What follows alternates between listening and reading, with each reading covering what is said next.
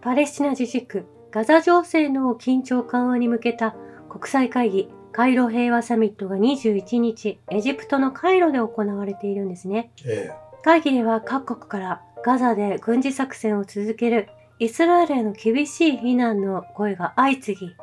パレスチナ自治政府のアッパス議長は、イスラエルが民間人に対する無差別攻撃を行っていると訴えているんです。え周辺国の朝廷本格化が進んでいるということなんですよえね。うんイスラエルは7日に同国内への奇襲攻撃を仕掛けたイスラム組織ハマスの壊滅を目指すか、アッパス氏は住民の避難所になっている病院や学校も標的になっているということを主張なされているんです。えガザへの人道支援もイスラエルが妨害してきたと指摘して、ヨルダンのアブドラ国王はイスラエルによる戦争犯罪を糾弾しています。えうん南アフリカのラマポーザ大統領も参加していらっしゃって、イスラエルの対パレスチナ政策を批判しました。会議を呼びかけたエジプトのシシ大統領は、ガザで深刻化する人道状況を憂慮し、危機解決に向けたロードマップの策定への意欲を示したということなんですね。えそしてサウジアラビアのファイサル外相もこの会議に参加していらっしゃって、イスラエルによるガザでの住民避難通告の関連で、パレスチナ人の強制移住の試みを全て拒否すると。まあこれ乗っ取りをかけてるわけですから、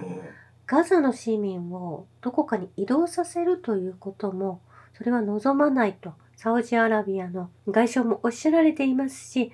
パレスチナのアッパス大統領もそのようにおっしゃられているんですよね。当然ですよね。ええ国連のグテレース事務総長は、ガザ住民に支援物資を届けるための人道停戦を提唱していたということなんですようね。んこれ、全体を見てですね、やはりパレスチナを擁護する方々が圧倒に多かった。まあ、国連では拒否権が発動されて、えその意向が動かなかったんですけれども、このカイロ平和サミットでは話がまとまりつつあるということなんですよね。はまあですが、ここにはイスラエルが参加していないわけなんですい。。うん大体、アメリカだけが否決権を出している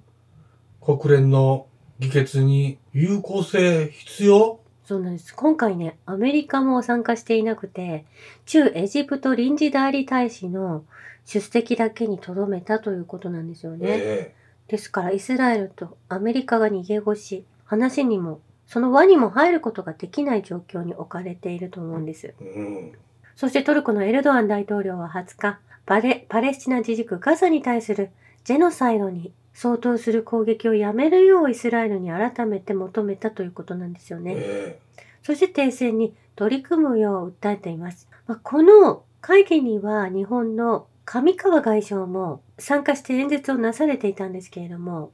ガザの情勢を今が正念場というような発言をなされたような、ね、なんですよね。今が正念場。ね、もう本当によくわからない発言をなされていてとても恥ずかしいんですけれども、そしてその中もやはりイスラエルでは防空サイレンが鳴り響き爆音が聞こえていたということなんですね。うんまあ、これをハマスが砲撃したと発表しているんですけれども、実際にはこの街の中は静かで平穏な様子がこう流れているわけなんですけれども、えまあ、これ開戦したというサイレンであったのかもしれないなと思うんですよね。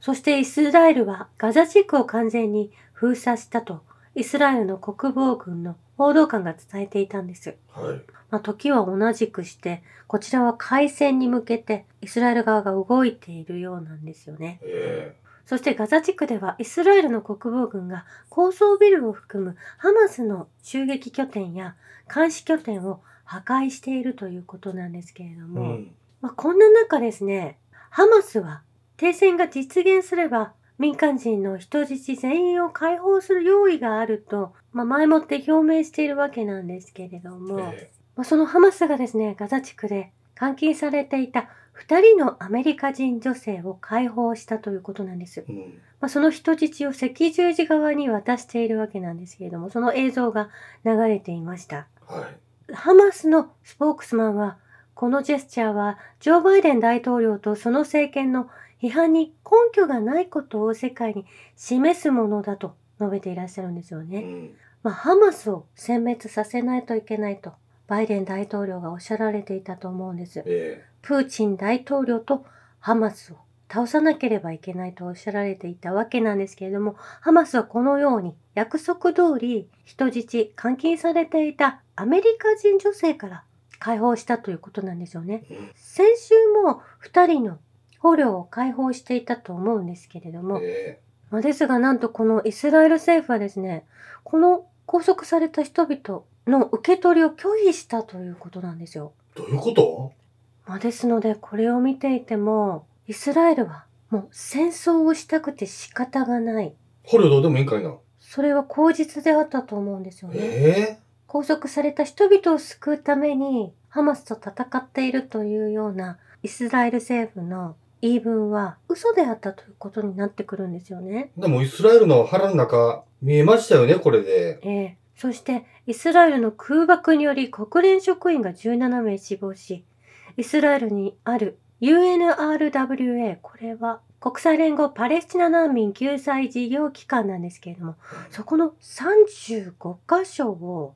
爆撃しているんです。えまあ、イスラエルがハマスと戦っているだけならなぜこんな国連も標的にするのか。国連がいることでパレスチナの人たち、ガザ地区の人たちが助かることを阻止していると思うんですよね。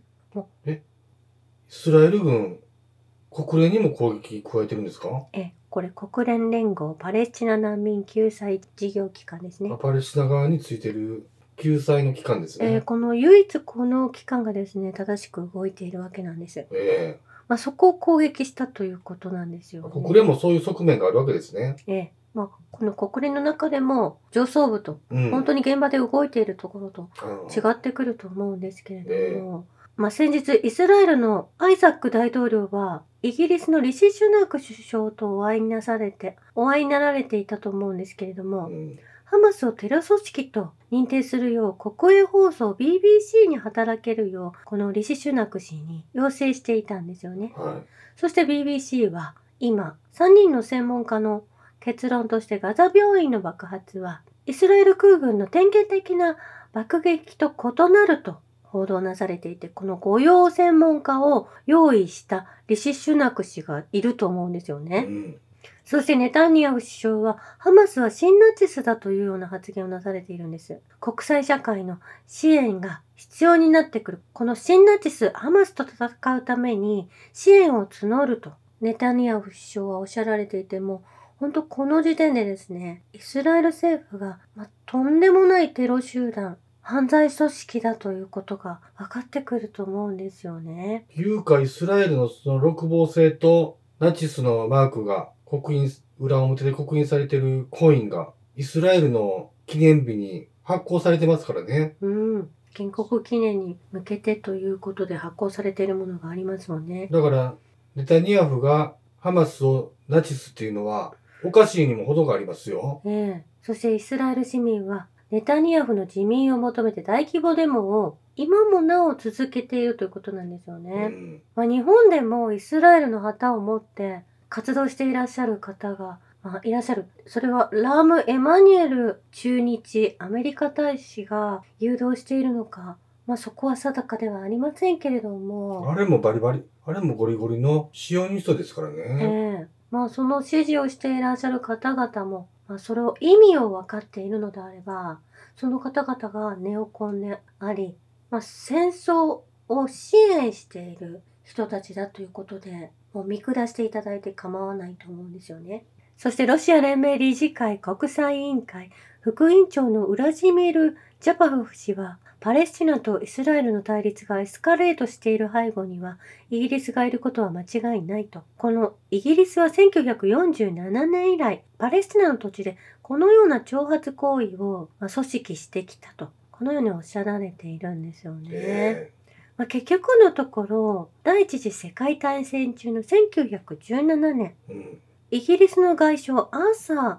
バルフォアがイギリスのユダヤ系貴族衆議院であるロスチャイルド教ウォルター・ロスチャイルドに対して送った書簡で表明されているんですけれども、はい。イギリス政府はシオニズムを支持するという表明をなされているのが、これバルフォア宣言というものになると思うんですけれども。バルフォア宣言っていうのは、イギリスがシオニズムを支持した宣言ということですね。ええ。そしてこのシオニズムというのが、ナチスであるんだろうなと思うんですよね。うん。それを裏付ける資料は、枚挙に糸輪がないですからね。ねえ。まあ、この最近増えている暴力事件、テロ、ファシズムは、このキリスト教とイスラム教徒が戦うためのシオニストが用意した罠だとおっしゃられている方もいるんですようね。ん。彼らは文明の衝突によってワンワールド、シオニスト秩序を創設したいと考えているようで、統一教会や。ね、真実の85%しか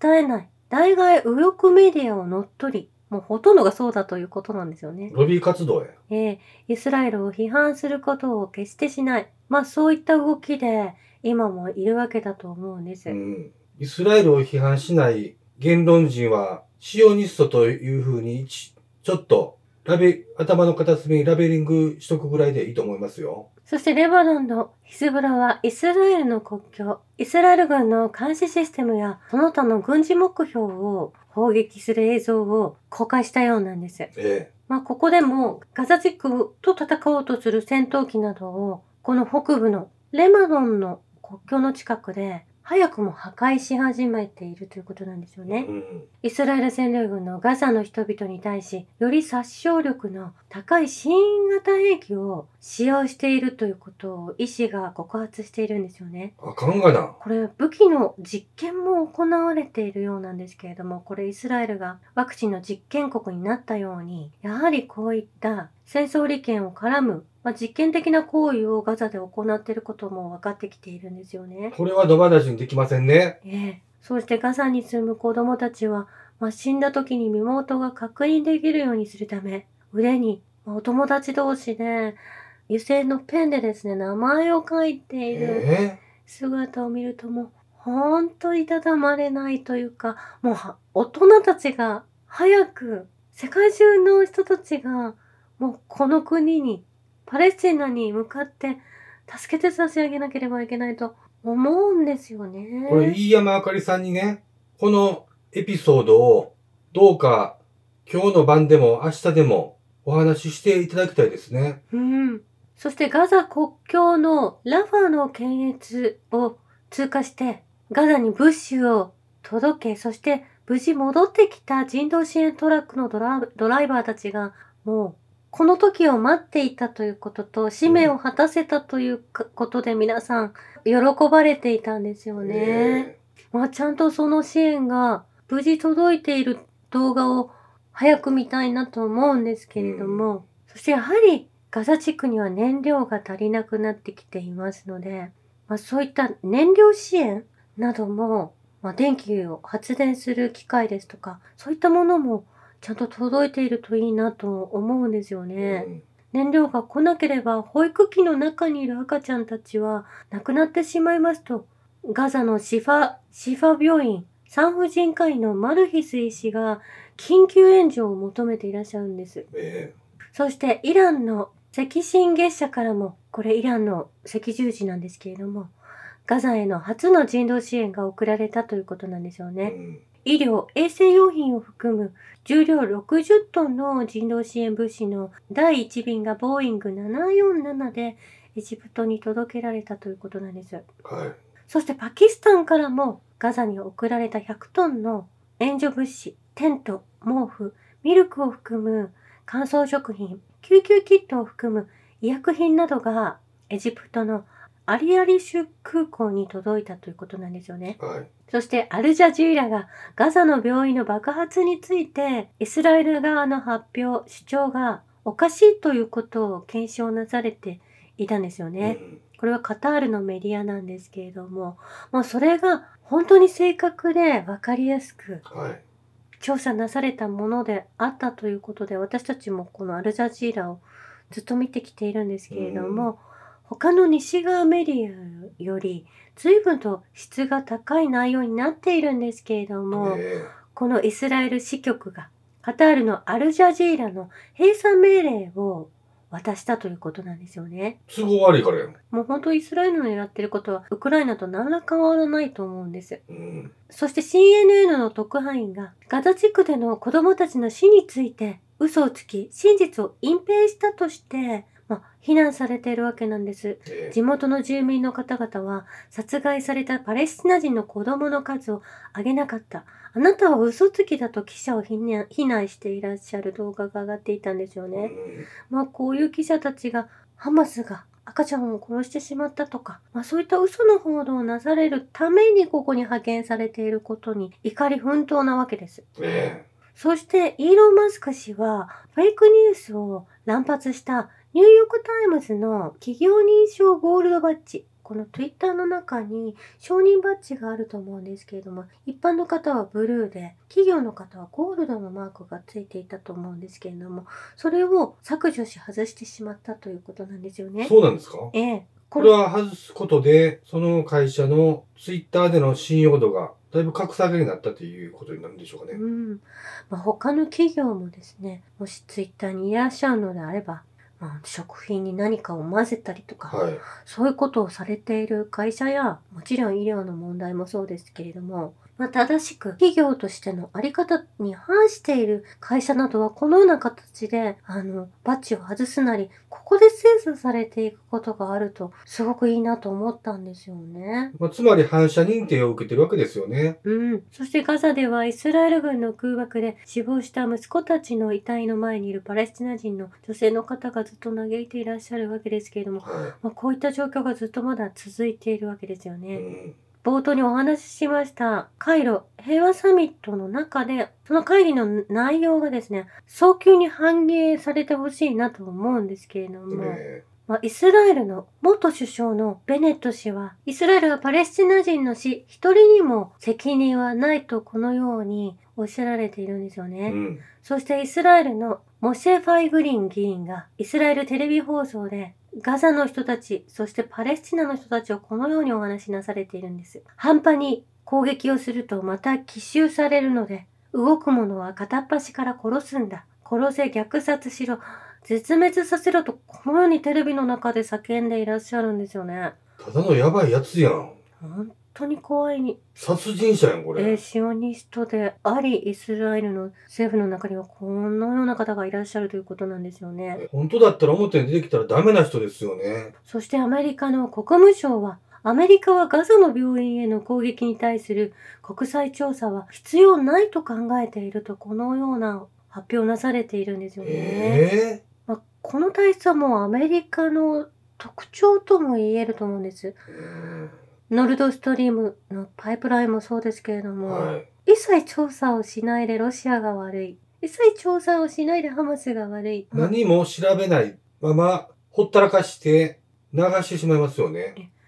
犯人がご自身たちであるからだと思うんですけれども、うんまあこれ世界各国でいろんなことが起きている中、北朝鮮ではアメリカの核戦闘爆撃機が最近南部、これ韓国を指していると思うんですけれども、南部に配備されたことを非難し、実際に紛争が起きた場合、この爆撃機が最初の破壊目標になると警告を出しているんですよね。えまあ、韓国に進駐するアメリカ戦略軍に対する先制攻撃の権利を留保していると北朝鮮の国営通信は伝えているんですよえね。うん。韓国に配備されたアメリカの戦略的資産は全て最初に破壊される目標になるだろうと報告書は述べ、ワシントンは朝鮮半島が技術的に戦争状態であることをよく認識しているだろうと付け加えているんです。えまあこれ台湾有事はうまくこれ収まるはずなんですよね。えうん。日本が参戦することもないかと思うんですけども、この韓国がアメリカを擁護して動いてきた。そして韓国という国の位置がやはり中国と北朝鮮に囲まれているという意味で、えいろんな工作をなされてきて、近隣の国々がこう迷惑を被っているのがちょっと分かってきたと思うんですよね。まあ、中東で言うと、グルジアみたいなもんですよね。うん。まあそのアメリカの軍を、まあ、イエメンも、イラクも、シリアも、そしてセルビアも、そしてアフリカも追い出しに今かかっているわけで、北朝鮮も韓国にいる米軍を一触即発ですけれども、何かあった際はそこを攻撃しますということを宣言しているわけで、アメリカの今までやってきたこと、今はやることなすことをこう目がつけられている、ちゃんと監視されているという状況にあると思うんです。まさにテロリストを抑えるために正しく動ける国が増えてきたということだと思うんですよね。だから世界の警察が今は世界から監視されてるわけなんですよね。うん。そしてモスクワの外務省は今週初め、ウクライナ軍を支援するために使用されている西側の宇宙衛星がロシアによる攻撃の正当な標的になる可能性があると警告したということなんです。はい。同省の深久さん、軍備管理局長は記者団に対し、米国とその同盟国は宇宙技術の無害な理由を超えた方法でウクライナを支援していると述べているんですよね。うん。まあ、これ米国がやっているともうはっきりおっしゃられているわけで、えロシアと戦っているのも米国。今、ガザで戦っているのもハマスではなく最終的にはロシアやイランをおびき寄せようとしていることも全てお見通しなわけなんですよえね。そうですね。まあ、ですので、このイスラエルで起こったことも、今起きていることも、そして誰が支援していて、まあアメリカ自身も倒産をなんとか戦争を引き延ばしてデフォルト回避をしている状状態。そのアメリカを利用していた黒幕のイギリスがいよいよちょっとずつ自分たちが表、表舞台に出てこらざるを得ない状況になってきましたね。はい。以上です。ありがとうございました。